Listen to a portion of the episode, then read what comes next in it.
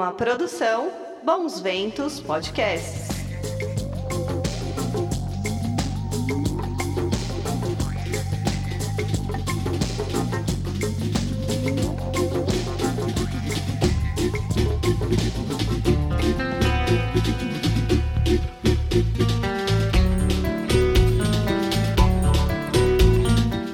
Menino e menino, tudo bem aí?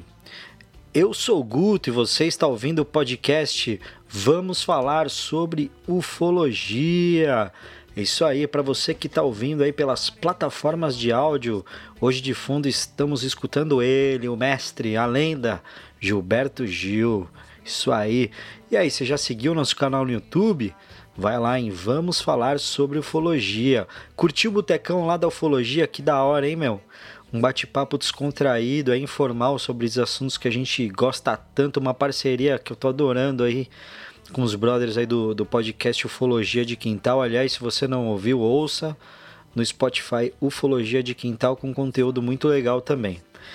E você se quiser participar do próximo Botecão, me manda uma DM aqui no nosso Instagram, arroba vamos falar sobre ufologia, que eu vou aí, sei lá, sortear um ouvinte para trocar essa ideia com a gente aí no Botecão, tá bom? Então se você tiver afim de participar do Botecão, é só mandar uma DM. Ó, Queria agradecer mais uma vez todos vocês aí que estão sugerindo temas, que estão trocando uma ideia comigo no Instagram. Muito legal a interatividade, tô conhecendo vocês aí, porra, puta audiência qualificada, um pessoal gente boa demais, né? Fazendo parcerias, assim, tô muito contente com a com a nossa troca no Instagram, assim, eu sempre falo que o Instagram hoje é muito fácil você conseguir seguidor, né? Você vai lá numa numa página e compra seguidores. E, e, eu sempre eu tô avesso disso, tanto no YouTube quanto no Instagram. Eu quero assim que que o lance seja orgânico. Quem curta é quem gosta mesmo de ufologia, entendeu? Que é bem mais legal, né, cara? No, porra, número, para que número? Importante é o que a gente tem, né? Essa essa troca, é isso que importa, né? Não adianta eu ter 2 milhões de seguidores no Insta e Fica por isso mesmo. Ninguém vê nada, ninguém conversa nada, ninguém interage. Que bosta, né? Então, ó, queria agradecer aí ao amigo Anderson Barbosa, que sugeriu também o caso do Nelson Tasca. Valeu aí, Anderson. Obrigado a Dea Branco, ao Murilo Lira, ao perfil Ufólatras, a Isabelle Dalila. Aí, enfim, a todos vocês que têm interagido, participado, mandando mensagem ali no Instagram, tá bom? E olha, Hoje tem quadro novo aqui, tá no nosso podcast. Isso mesmo, a gente vai começar a conversar sobre séries, filmes, documentários sobre ufologia, né? Então vai ser uns reviews aí, indicações de coisas legais. Então eu chamei aí a Chay e o Rafa, eles que vão ajudar eu aqui nessas indicações, vão fazer reviews, vão conversar com a gente sobre esse, esse, tema também que eu adoro, que são filmes, amo cinema, né, meu, séries, tal, documentários. Então é isso aí. Poxa, ó, Chay e Rafa, é um prazer ter vocês aqui. Obrigado pela parceria. E sobre qual produção que a gente vai conversar hoje? Fala, Guto! Beleza? Eu sou a Chay e tô aqui com o Rafa. A gente primeiro queria te agradecer pelo convite. Somos grandes fãs e estamos muito felizes de fazer parte do programa. O primeiro filme que a gente vai indicar se chama Unacknowledged. Em português, a tradução é Mistério Obscuro e está disponível no Netflix. Ele foi lançado em 2017 e tem aproximadamente uma hora e quarenta de filme. Esse documentário foi feito pelo Dr. Stephen Greer, que foi o mesmo cara que fundou o Centro de Pesquisa de Inteligência Extraterrestre em 1990. E ele fundou também o Disclosure Project em 93, que culminou numa conferência em 2001, que era tudo que a gente sempre quis, né? Que são pessoas de altíssima patente, membros de governos, ex-militares, contando tudo que sabem sobre o tema. Muitas, muitas vezes pessoas que ajudaram a cobertar as informações ao longo dos anos, que, tão, que é, foram diante da imprensa revelar tudo. E toda essa investigação que o Dr. Stephen Greer fez no Disclosure Project, ele trouxe no Unacknowledge. Então, todos os testemunhos, imagens, documentos e vídeos que ele colheu nessa investigação, ele montou um documentário com muito mais coisas. Então, no Anacnology você vai ouvir ele dizer sobre composição de nave, corpos alienígenas, é, casos de assassinatos, inclusive assassinatos famosos. E para mim o mais interessante é ele traz o porquê essas informações são encobertas, a manipulação da mídia e toda essa conspiração por trás. Esse é um documentário muito sério que vale muito a pena assistir pela sua relevância para a comunidade ufológica. O Disclosure Project, se vocês quiserem saber mais, ele está disponível no YouTube, só dá um clique, e o Anacnology no Netflix. Essa é a nossa dica e até a próxima. Valeu, abraço. Uh, beijo. Isso aí, poxa, que legal, hein? Dica pesada aí, ó, você que, que gosta aí de filmes, documentários, enfim, poxa, dá uma olhada ali na dica da Chay e do Rafa. Obrigado, pessoal. E bora lá. É, olha, eu demorei muito para fazer esse tema porque eu queria me aprofundar mais, porque eu amo esse lugar. Eu não conheci esse lugar, eu sonho em ir para lá. E a gente vai falar sobre ela, a maravilhosa e enigmática Chapada Diamantina.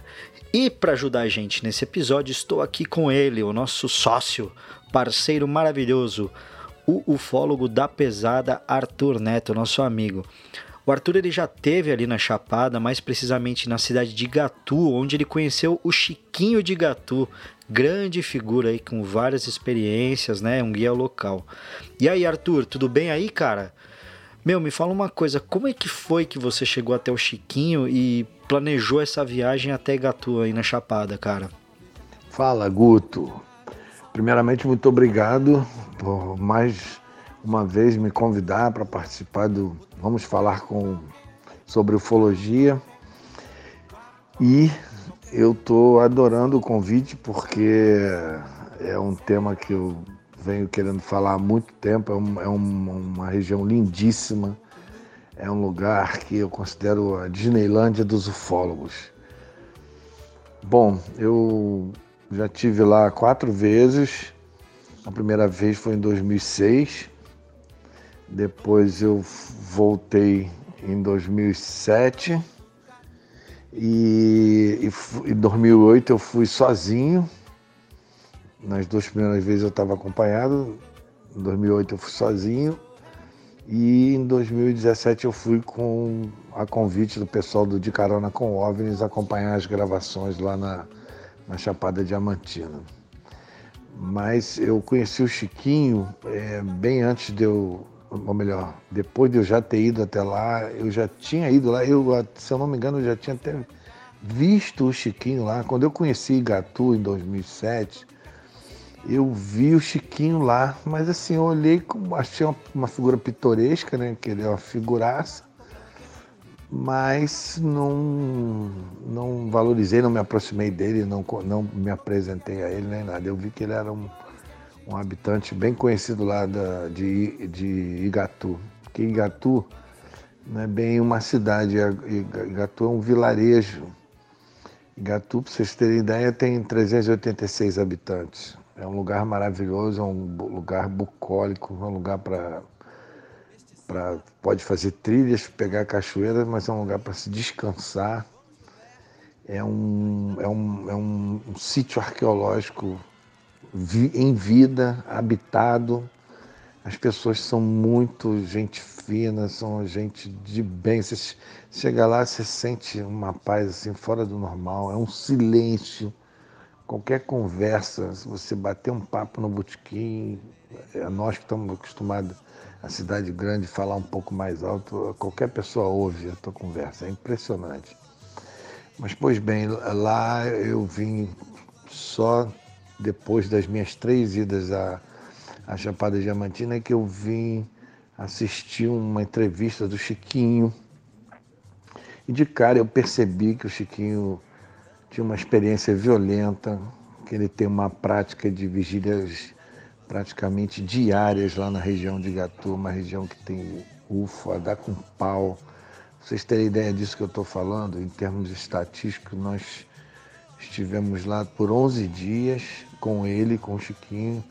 Nós fizemos cinco noites de vigília e dessas cinco noites, em três noites nós vimos o fenômeno. Isso é, isso é claro, é uma amostra muito pequena, mas estatisticamente é completamente desproporcional, né? é fantástico. É... Então foi assim que eu conheci Gatu, que eu conheci Chiquinho, e aí eu botei na cabeça que eu ia até a Chapada para conhecer Chiquinho, me tornar amigo dele fazer vigília com ele, vivenciar as experiências que ele tinha lá. Demais, demais. Pô, queremos conhecer ele, né? Grande Chiquinho de Gatu. E Arthur, me fala uma coisa, cara, o que, que você encontrou de mais incrível ali na Chapada, velho? Bom, a Chapada em si é maravilhosa, né? É um lugar lindíssimo é, Chama-se Chapada Diamantina justamente porque na, no, na, no século passado é, ainda se fazia garimpo na região, e lá é uma região de diamantes. Hoje é proibido o garimpo, é controlado pelo governo, mas ficaram, ficou a cultura do garimpo, quando eu falei que Igatu era um sítio arqueológico é porque a maior parte dos garimpeiros, é, dos garimpos ficavam próximos a Igatu, a maior parte dos garimpeiros moravam em Igatu.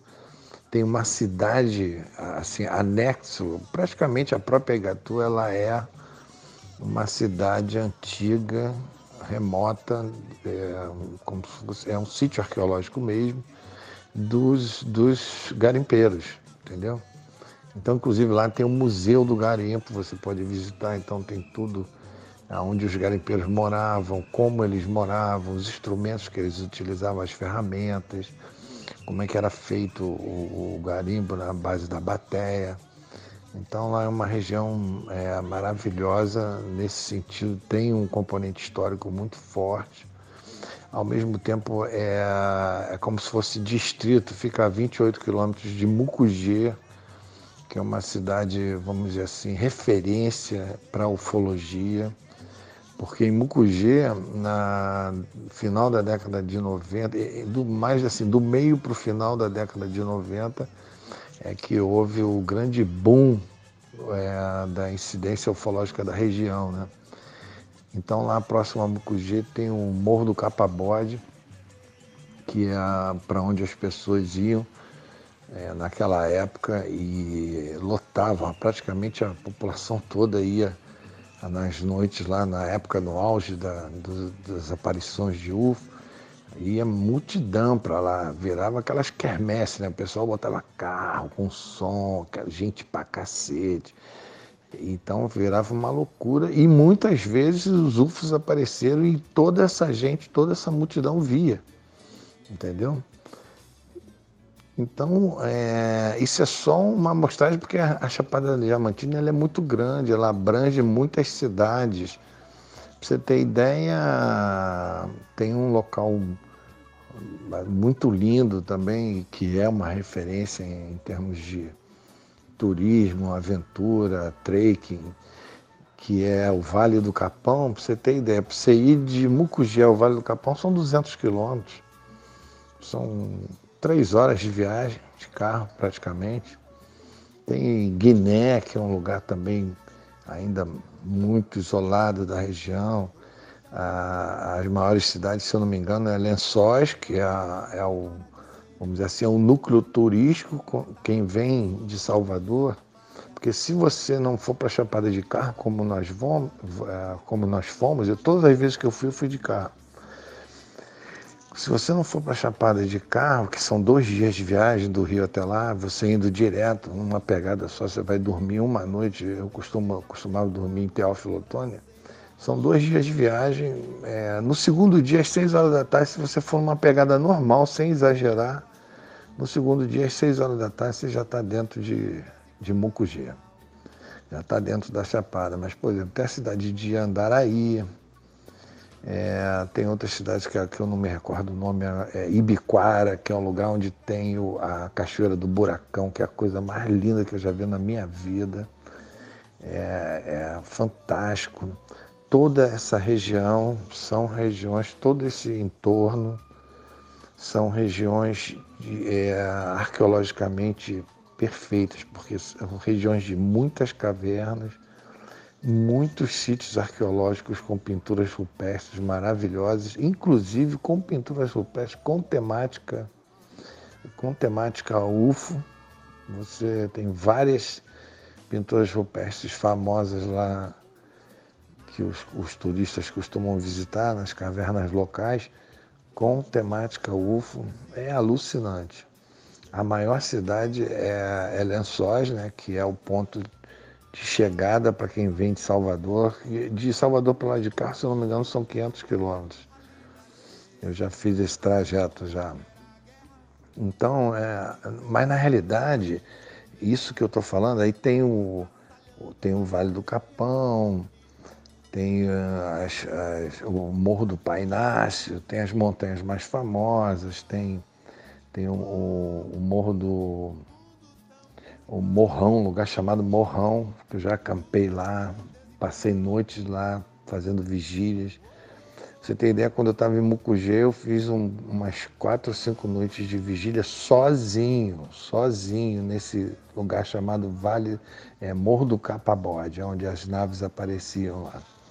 Então tem histórias maravilhosas, eu precisaria ficar horas aqui contando. Agora, o que eu ia dizer é o seguinte: existem outros municípios, outras cidades no entorno da Chapada e que são consideradas é, pertencentes à Chapada Diamantina e que não estão dentro do circuito turístico e que são muito mais isoladas, mas eu digo, não tem a interferência humana do turismo, de muita gente e tudo mais, daquela loucura que fica é, na época turística, e aí por isso tem uma incidência ufológica mais virgem, mais primitiva, até desconhecida, digamos assim.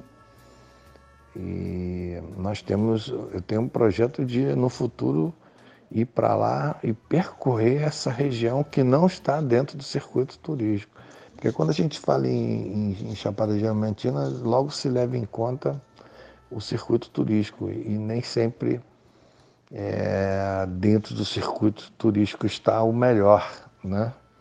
A cidade, é a, a Chapada é um local muito mágico, de montanhas maravilhosas, cavernas maravilhosas, inclusive tem uma, uma teoria é, muito forte, as pessoas que falam sobre isso na região falam com muita convicção de existirem bases lá, ou pelo menos uma base lá é, de onde os extraterrestres, vamos dizer assim, teriam instalações na região. Tanto é, o que mais fascina lá na, na região de Igatu, do, do Chiquinho, é que lá ninguém fala, ah, a nave desceu, ah, a nave chegou. Não, lá a expressão usada é a nave saiu. Por quê? Porque lá os objetos saem de dentro da caverna. Nós testemunhamos isso, nós vimos isso. Nós vimos as luzes saírem de dentro da caverna. Nós vimos, você tem ideia, essa caverna, que é a caverna famosa lá de onde, de onde as naves saem, nós vimos a partir da saída da caverna as luzes iluminarem a montanha inteira. E depois, e no outro dia nós vimos um festival de holofotes, parecia aqueles holofotes de, de, de pré-estreia de, de filme no cinema os holofotes, mas eram vários holofotes, mas de várias cores. Era verde, vermelho, azul, branco, vários tipos de várias cores, entendeu? Saindo em holofotes que circulavam no, por, pelo meio da mata e, e iluminando a montanha inteira. Lá é um espetáculo lá, é um espetáculo. Não, demais, deve ser um negócio, uma experiência no mínimo cinematográfica, né? Já que falamos de cinema hoje aqui. E cara, me fala mais história aí, cara, sobre o Chiquinho, como é que ia fazer vigília com ele, como ele se comporta. Como é que é essa experiência, Mel? Bom, a... primeiro conhecer o Chiquinho já foi fascinante, né? O Chiquinho é uma pessoa muito especial. Sem exagero nenhum, o Chiquinho faz vigília todo dia todo dia. E se você chegar lá, mesmo que você não conheça ele, se você se aproximar dele, conversar com ele e ele gostar de você, ele te leva até um point que é uma montanha que é onde a gente é o, é o observatório, é o lugar onde a gente observa. E aí você tem que subir, dá uns, é perto, sobe uns 20 minutos caminhando tem que levar lanterna, tem que ficar esperto porque tem cobra, né? E aí quando você chega lá no topo é como se fosse uma beira assim de um penhasco e, e tem tipo umas acomodações assim, umas pedras que formam umas poltronas assim. Você senta, dá até vontade de dormir. e, e, você fica. E, e aí tem um vale enorme que passa um rio e que e que é mata virgem, fechada. Ali não circula ninguém, não passa ninguém. Aí, você ter ideia, nós fomos até para vocês. Aí do outro lado tem a montanha, onde tem a caverna onde tudo acontece. Então é como se fosse um palco. Você fica de frente para onde as coisas acontecem. Ali é sentar e esperar, não tem o que fazer.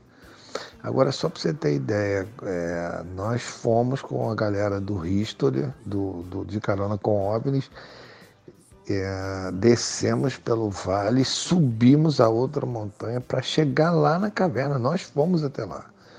E nós fomos, por causa da gravação, nós fomos à noite. E o Chiquinho falou que nunca tinha ido lá à noite. Imagina, o cara mora lá a vida toda.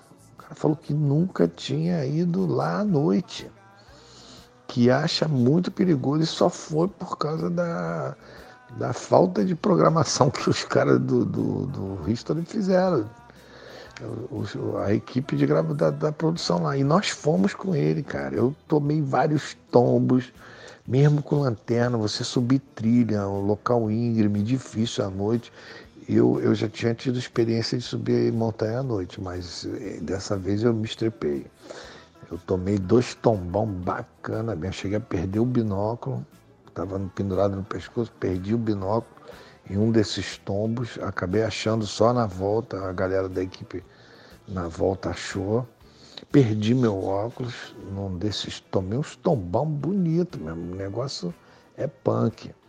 E quando nós chegamos lá, porque essa caverna famosa de onde as coisas saem, ela, ela tem duas entradas. Ela tem uma primeira entrada que é como se fosse um antissalão assim gigantesco. E tem a segunda entrada que é que penetra mesmo na caverna. Essa segunda entrada, o, o, o Chiquinho falou para gente que até por tempo ele ainda entrava lá, agora ele não entra mais. Ele falou que recebeu como se fosse uma, uma informação para não entrar mais. E, ele, e nas vezes que ele teimou em entrar, ele passou mal. Ele falou que é um cheiro de. Ele falou que é enxofre queimado. Mas ele falou que é um cheiro muito forte que você começa a passar mal na hora. E ele falou que foi com um casal lá e eles foram querer se aventurar de entrar e, e passaram mal pra cacete. E tiveram que sair fora. Aí o Chiquinho falou que agora ele não entra mais na, na, na principal mesmo. E, e, mas chegamos até esse antes-salão, cara, e aí tem várias características interessantes. Eu fotografei tudo isso. O pessoal do History mostrou, mas não, não deu ênfase. Primeiro, o chão é arenoso da caverna. O Chiquinho falou que quando circula pessoas ali, deixa as marcas no chão, claro, óbvio. Ele falou que quando as luzes saem, as luzes apagam todas as marcas, que a, a, a areia fica limpinha de novo. Ele até fala isso no vídeo que a gente gravou com ele, num bate-papo que a gente conversou com ele. E ele falou que as, tem duas características interessantes, que quando as luzes saem, elas queimam as paredes da caverna. Ela tem várias queimaduras, marcas de queimado, mas é uma queimadura diferente de, como se fosse queimadura de, de madeira, de, de, de fogueira. É uma queimadura como se fosse por dentro da rocha, uma queimadura assim, vitrificada, entendeu? E outra coisa que o Chiquinho sempre fala, toda vez que as luzes saem, eles, de alguma maneira, eles cortam as pedras. E ele falou mesmo, falou, pode ir lá amanhã que você vai ver as pedras cortadas, mas cortado o que ele quer dizer? Cortado é cortado em ângulos retos. Nós vimos isso lá, nós vimos rochas cortadas em retângulo, cortada em quadrado, assim, lisinho, certinho, cara. Como se alguém tivesse passado a serra elétrica ali e cortado a rocha certinho, assim, bem, bem é, retangulares, bem quadradas, bem, bem com ângulos bem definidos. É uma coisa impressionante. Ele, ele, ele toca muito nessa tecla. Agora, esse dia foi uma aventura do cão, ir até lá gravar é, é a gravação que está no, no, no programa De Carona com OVNIs. É, aparece só o Chiquinho, o Fred e mais uma pessoa. Vocês não imaginam quantas pessoas tinham ali em volta. Nós éramos um, 14 pessoas. Eu lembro bem porque só tinham 14 perneiras. E, e aí não tinha mais gente que queria ir, mas a gente não. O pessoal não deixou ir porque é uma questão de segurança, não pode ir para uma região dessa sem perneira, por causa das cobras, né? tem muita cobra lá na região. Agora, outra característica interessante, quando a gente está lá no, no, no, platô, na, na viagem mesmo, a, lá na, na, vigília propriamente dito, uma vez eu vi o, o Chiquinho, a gente estava lá, começaram a aparecer umas luzes, aí o o Chiquinho começou a se ajeitar, assim, tomar uma posição.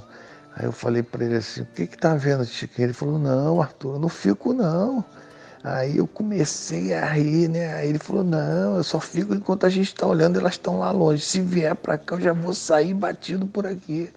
Aí, aí eu comecei a rir, aí o Júlio entrou na pilha e falou, não, eu também não fico não. Aí tava Pocahontas, a Lília, ele falou, não, eu também não vou ficar não. Eu falei, vocês são todos cagão. Eu viajei dois dias de carro para chegar aqui e sair correndo, eu não saio não. Mas o Chiquinho tem várias histórias de pessoas que não quiseram é, seguir a, a orientação dele e se ferraram entendeu? E depois não queriam voltar lá nem que, que a vaca tussa. É, é, aquele tal negócio, as pessoas pensam que a experiência com UFOs é, é brincadeira, né? Todo mundo é doido para ver um OVNI, mas na hora que o bicho pega, na hora que o, o fenômeno está na tua frente, aí que eu quero ver, entendeu? Eu também não sou herói não, mas eu não fiquei com instinto de sair fora não. Fiquei com instinto sereno, tranquilo de ficar entendeu? É, Arthur, é, é o que eu falo sempre aqui, né? E o que você disse aí. A gente morre de vontade, deve ser uma experiência fantástica, deve ser maravilhoso ver um OVNI, ter um contato assim, mas a hora que aparece deve dar um medo, hein? Puta que pariu, eu acho que eu ia ficar com o cu na mão, cara. Não sei minha reação qual que seria, não. Tá louco, meu. Aliás, Arthur, é, falando aí sobre os personagens da Chapada, né, cara? Tem as, as histórias do, do, do, pesquisador lá, do grande Jacó Miller, você teve com ele algumas vezes, meu. Conta mais aí sobre, sobre o Jacó aí para o pessoal conhecer ele. Jacó Miller é uma pessoa muito especial. Eu conheci ele desde do, da primeira vez que eu fui lá. O Jacó Miller, ele é uma lenda em Mucugê. Ele já foi delegado de Mucugê ele tem formação na área de engenharia, mas ele trabalhou na polícia e por isso ele, ele chegou a delegado. Ele é um suíço, por isso ele fala francês, inglês, tem um sotaque bem repuxado.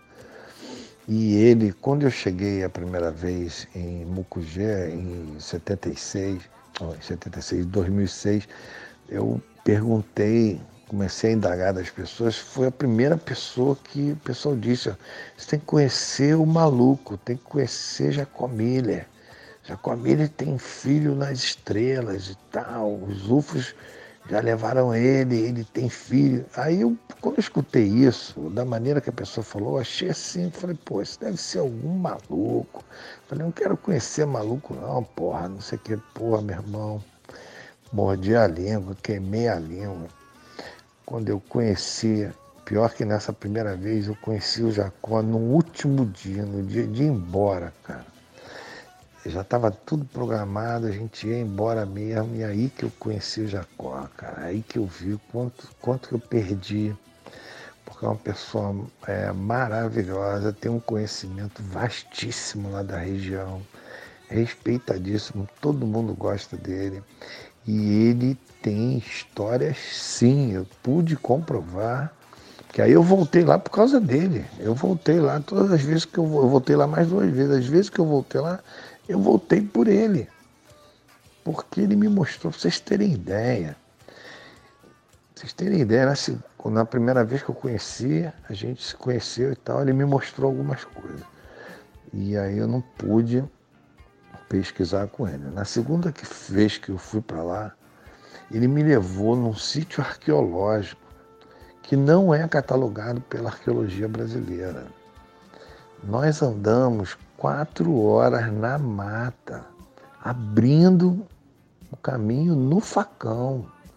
Não tinha trilhazinha bonitinha, não. A gente teve que abrir no facão. Nós ficamos quatro horas debaixo de um sol de 40 graus, andando em montanha, abrindo o caminho no meio daquele, aquela caatinga braba, na faca. E porra, depois, quando eu cheguei, cara, um lugar enorme, uma laje gigante, cheia de pinturas rupestres que não são catalogadas pela, pela nossa arqueologia. E aí, o que, que acontece? E ele me mostrou fotos de uma outra localidade também com pinturas rupestres, só que essa outra localidade, nas fotos você via, os desenhos rupestres, cara, eram greys. Eram greys, eu nunca vi isso em lugar nenhum. As cavernas lá, a laje de rocha que ele me mostrou, que era dentro de uma propriedade, também não era uma, uma região conhecida, os desenhos rupestres eram desenhos de greys, cara. Quem viu aquilo? Ah, detalhe. Estima-se, ele falou lá que estima-se que esses desenhos sejam de 3 mil anos para trás ou mais. Entendeu? Então, o Jacó é uma pessoa muito especial. E ele teve um episódio que o Fantástico teve lá e filmou. Eu tenho tudo isso documentado, está no meu canal. É, ele teve um episódio de um objeto que praticamente foi buscar ele dentro da casa da fazenda dele, onde ele estava preparando um documento lá, que ele fazia parte do Sindicato Rural da região, uma associação rural da região, uma coisa desse tipo. Ele estava preparando um documento, ele falou que sentiu um calor nas costas. Quando ele olhou para trás, era uma bola de luz de um metro e meio mais ou menos, pairando a, a mais ou menos meio metro do chão. E essa bola de luz ele se sentiu atraído e ele foi atrás da bola e a bola andou no terreno. Isso de dia, isso foi uma hora da tarde, cara. Debaixo do sol. Ele falou que a bola brilhava mais do que o sol. E aí, quando ele olhou, ele viu que no fundo do terreno tinha um objeto que ele falou para mim que era do tamanho de dois vagões de trem. É como se fossem dois vagões de trem, um do lado do outro. Assim, era um objeto comprido, tipo charuto. Ele falou que tinha um, um era um, feito de um metal, um metal escuro. Ele falou que comparado com metal de arma, por exemplo, de revólver, aquele ferro escuro. E ele falou que essa bola branca se dirigiu ao objeto ele falou que não viu, porque ele tinha que ficar prestando atenção no, no, caminho, ele já não é nenhuma criança. Esqueci de falar, nessa época que eu conheci ele, ele tinha 79 anos. Quando nós gravamos com ele agora, em 2017, ele já estava com 90 anos. E inteirão, não tem uma barriga, coroa inteirão. Então é uma pessoa muito especial todas essas histórias de naves pousadas no terreno dele não foi uma vez só. Eu tive a oportunidade de conversar com vizinhos dele, pessoas que viram é, esses objetos na região dele, na, no terreno dele. Perguntaram a ele, teve um vizinho que pensou que era um ônibus. Perguntou para ele o que, que aquele ônibus está fazendo lá na sua terra, seu Jacó. Tem estrada lá Quer dizer, o vizinho não entendeu como é que aquele objeto foi parar lá, pensou que era um ônibus. Eu, eu entrevistei pessoas e as pessoas me disseram isso, então confirmaram todas as histórias dele. Depois de conhecê-lo, você vê que é uma pessoa idônea, uma pessoa maravilhosa. E aí eu descobri que essa história que as pessoas falam com tanto. É, é de maneira jocosa, do fato dele ter um filho com um extraterrestre, a história é verdade, é verdade. Tá a entrevista aí que eu entrevistei ele e eu já mostrei isso em congresso com mais de 100 pessoas e emocionou todo mundo, chorou todo mundo. Eu lamentei muito. A equipe do Risto já estava com tudo roteirizado e não, não se interessou em gravar com Jacob Miller. Eu lamentei muito eles não terem gravado com Jacob, Jacob Miller. Eles iam eternizar uma história verdadeira, maravilhosa de ufologia. É uma pena, né, que eles não tiveram essa sensibilidade.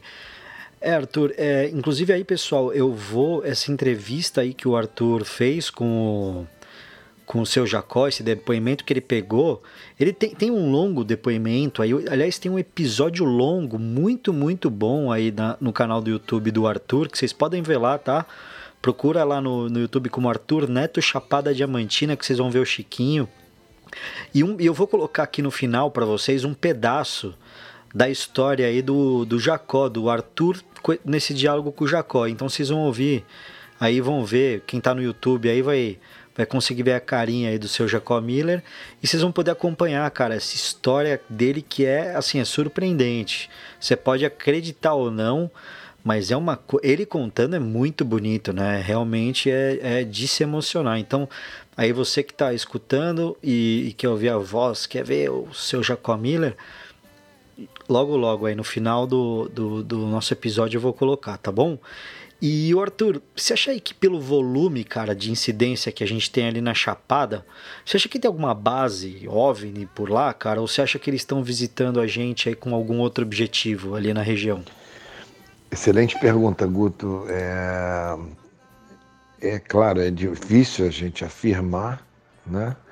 mas todas as, as referências e, e, também toda a crendice popular da região, tudo indica que sim, essa possibilidade de, de existir uma base lá na região, ela, ela, é, ela é totalmente viável. É, o Chiquinho, diga-se de passagem, tem a referência da, da, da, caverna da onde as naves saem e que várias pessoas já testemunharam, nós inclusive testemunhamos, e que realmente não vem do céu, não vem de lugar nenhum. Sai de dentro da caverna, já começa por aí. É a primeira referência mais importante. O Jacó, ele já falava sobre isso. Antes de eu conhecer os Kim, o Jacó já falava sobre isso.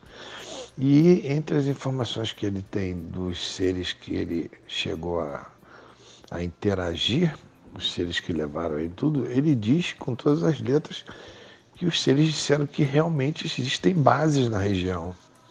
Existe uma base na região. E fora referências de outras pessoas que falam. Você tem ideia, é, está, no, está no documentário que eu fiz da Chapada Diamantina no meu canal, uma imagem de uma pessoa que estava fazendo uma busca no Google Earth, aquele Google é, de, dos mapas, né? E aí, essa imagem é interessantíssima, que o cara fazendo a busca dele, não sei qual cidade que ele estava procurando, qual região que ele estava procurando, ele vai aproximando, vai aproximando, aí ele chega ao Vale do Capão. E aí ele chega numa caverna próxima ao Vale do Capão. E aí eu acho que o cara viu alguma coisa diferente, ele aproxima, aproxima. Quando vê, meu amigo, é uma nave dentro da caverna. O cara, através do Google, ele conseguiu achar uma nave dentro da caverna. E é uma nave, inclusive, com característica de, de, de, talvez seja a mesma nave, o mesmo tipo de nave, porque essa nave ela tem a mesma características de naves filmadas lá na região da Chapada Diamantina. Existe um filme de uma outra nave filmada que é igualzinha a essa da caverna. E porque eu estou falando, quando eu falo de nave, eu não estou falando de luzinha, não. Eu estou falando de um objeto com janelinha, meu amigo. Cheio de luzes, entendeu?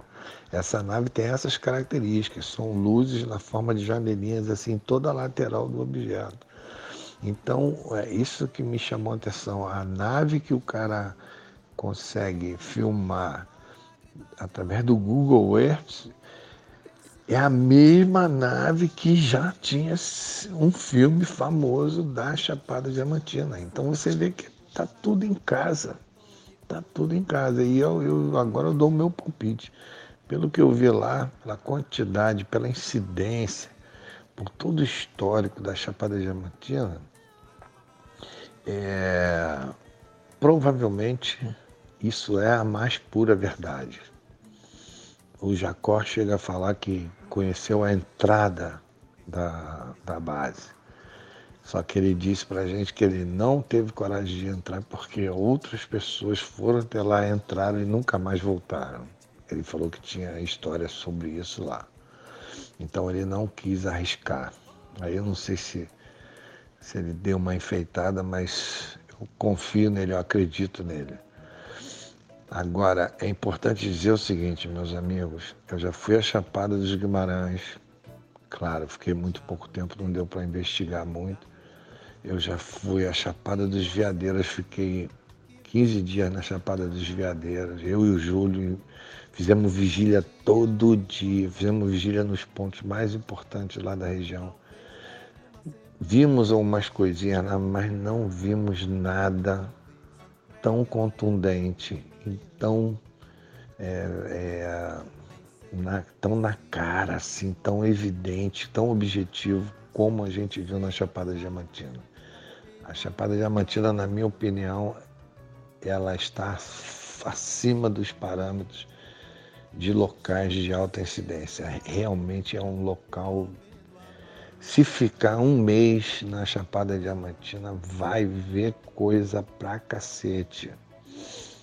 E essa é a, a ideia. Fora as opiniões, por exemplo, existe um pesquisador, um pesquisador conhecido lá na região, que é o Paulo Guzmão, que ele é lá da região do Vale do Capão, ele também fala da, dessas bases da região.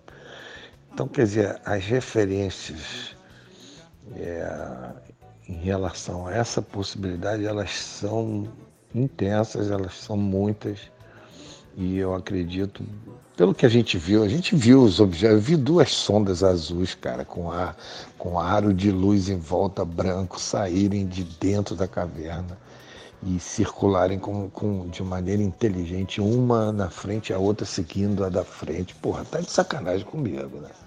Eu tava com o Chiquinho, o Júlio, a Pocahontas, estavam nós três lá. Foi no último dia, a última vigília que a gente fez, antes de vir embora. Então, porra não, não, nós não estamos de brincadeira, meu irmão. Lá é a Disneylândia dos ufólogos no Brasil, com certeza absoluta. Muito bom. A Disneylândia dos ufólogos. Pô, quero ir pra essa Disney aí, meu. Deve ser demais, né? Bom, Arthur, é isso aí, cara. vou fazer minha última pergunta aqui, mas antes já quero te agradecer. Muito obrigado mais uma vez aí pelo teu tempo, por você dividir suas histórias, suas experiências com a gente. Porra, demais, cara. Obrigado mesmo. E, velho, você pretende voltar ali na Chapada? Você quer encontrar outros personagens? Você tem aí planos de futuro próximo, aí próximo depois da pandemia, né? Pra ir até lá, meu? Sim, nós, inclusive, nós já éramos para ter ido lá. Se não fosse essa pandemia, eu provavelmente já teria ido ou estaria lá.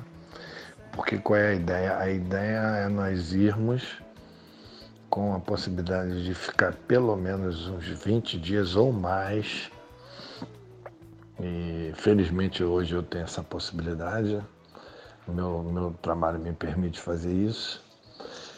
E levar um, um companheiro ou dois que tenha um equipamento de gravação de qualidade, porque a ideia é nós é, nos aprofundarmos mais nas histórias da Chapada, nos testemunhos, nas pessoas, fazer muita vigília com Chiquinho, O Chiquinho é o cara, é a grande referência.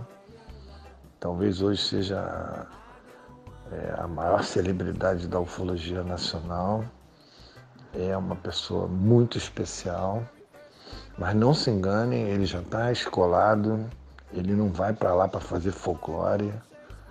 Se for com ele para a montanha, tem que ficar até a madrugada, meu irmão, até a hora que ele voltar.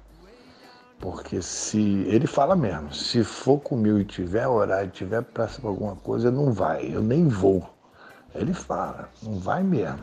Ele sobe 6, 7 horas só volta 3 horas da manhã. Só volta quando quando já assistiu o espetáculo. Então, ele é uma pessoa referência.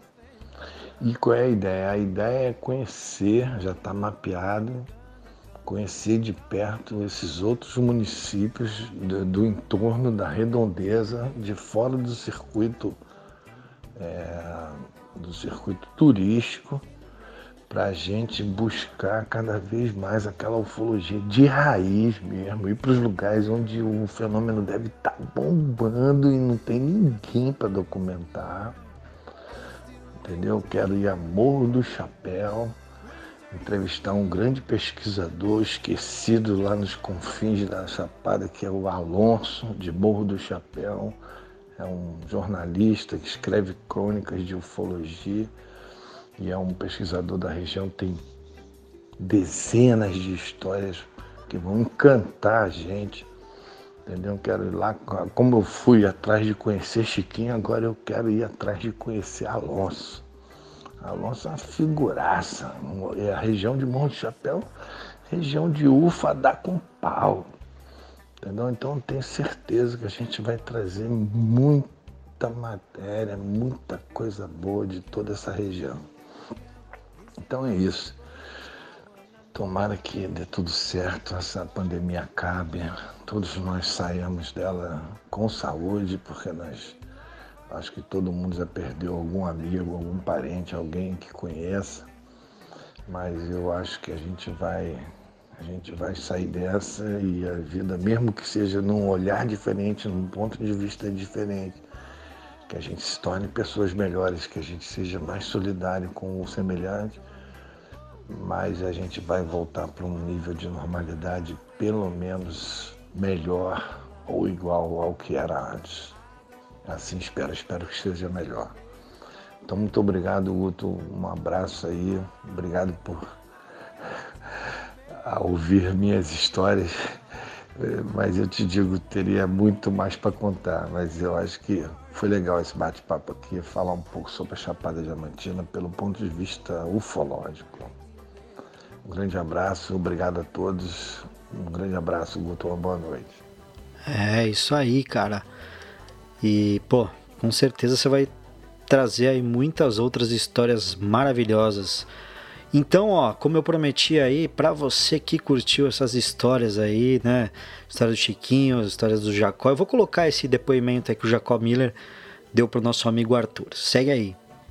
Quando, porque eles me levaram para o uh, satélite deles, que a gente chama satélite, não é? Entendi. Onde eles estavam morando também. E lá eu já vi gente muito mais baixinho, muito mais uh, cara meio feia. parece, para eles lá em cima, parece cachorros, né? como a gente aqui. Mas uh, tinha gente assim. E na, esses que estavam na nave tinham mulheres entre eles? Tinham homens e mulheres? Não, lá só tinha homens. Só tinha homens. Mas lá em cima tinha mulheres. Tinha mulheres. E uma coisa. Bonita, Jacó? Uma coisa interessante. Mulheres bonitas? É. Quando eles disseram que eu poderia ver uma a casinha que eles me, eles me apresentaram lá, uma casa, eu entrei na primeira casa, pela, no primeiro quarto lá, numa uma entrada aqui, No outro lado tinha assim uma janela e o outro lado do quarto tinha outra porta.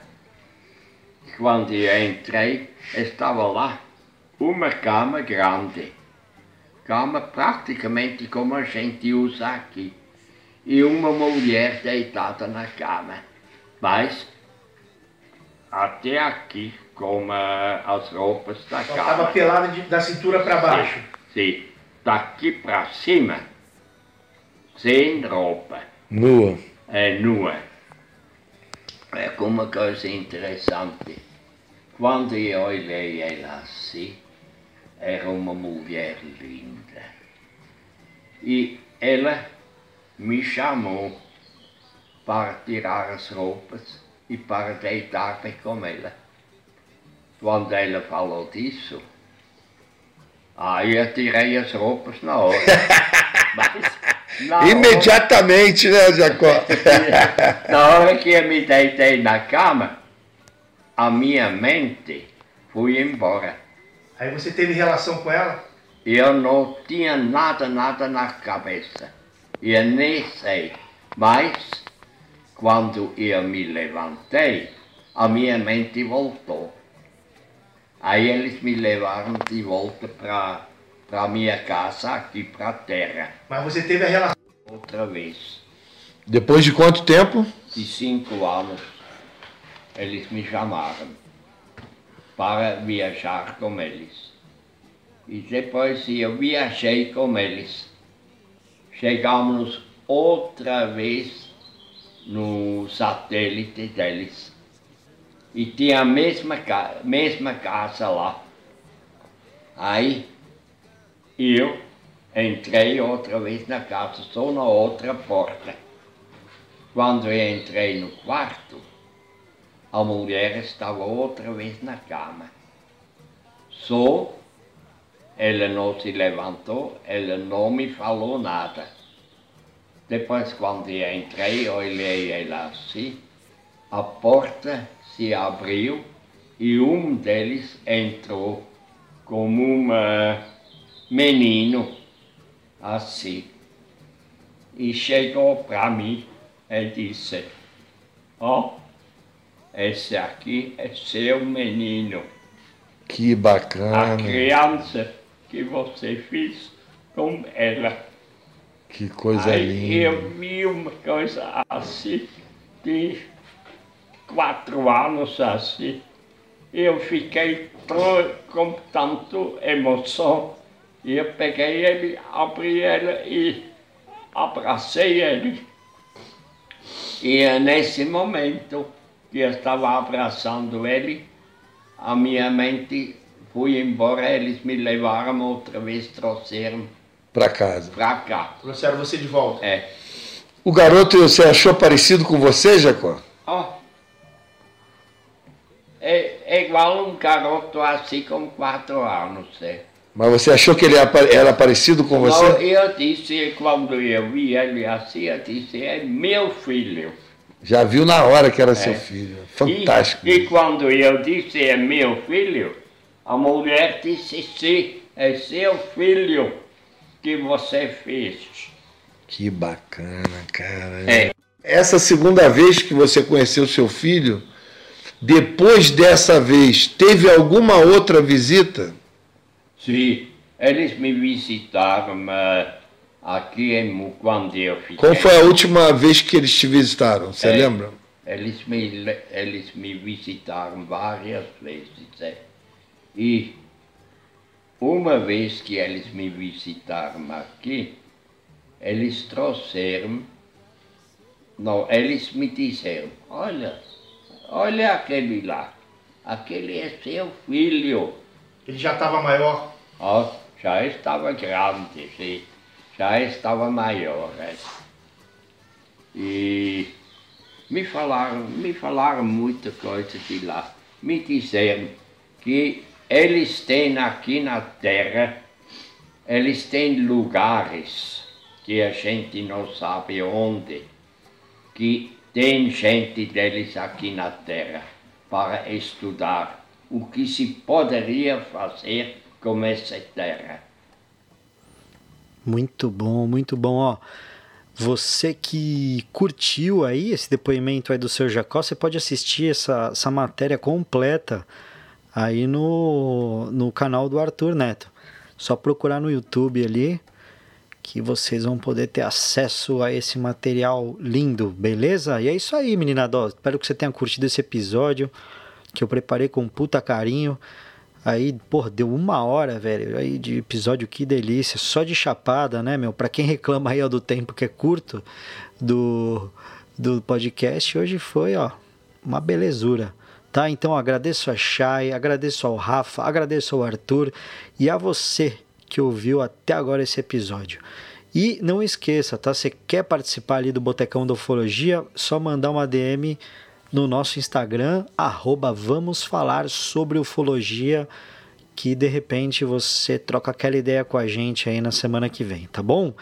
Então é isso, até a próxima e olhe sempre para o céu.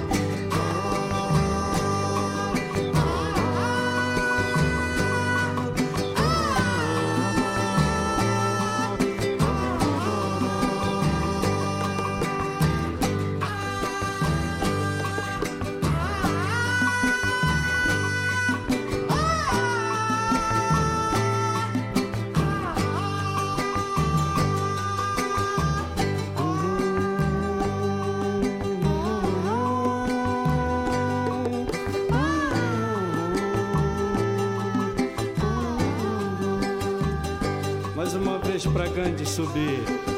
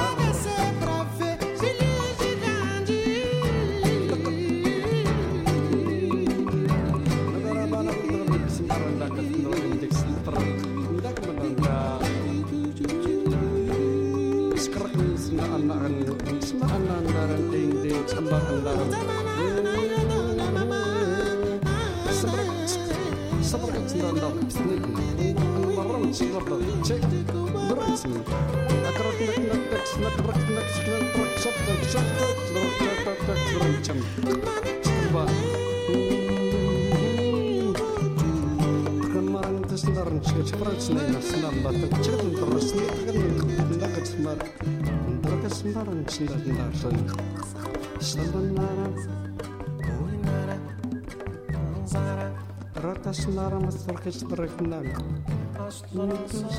Сакармарсни генерсаннарсмринарса Шимтарантара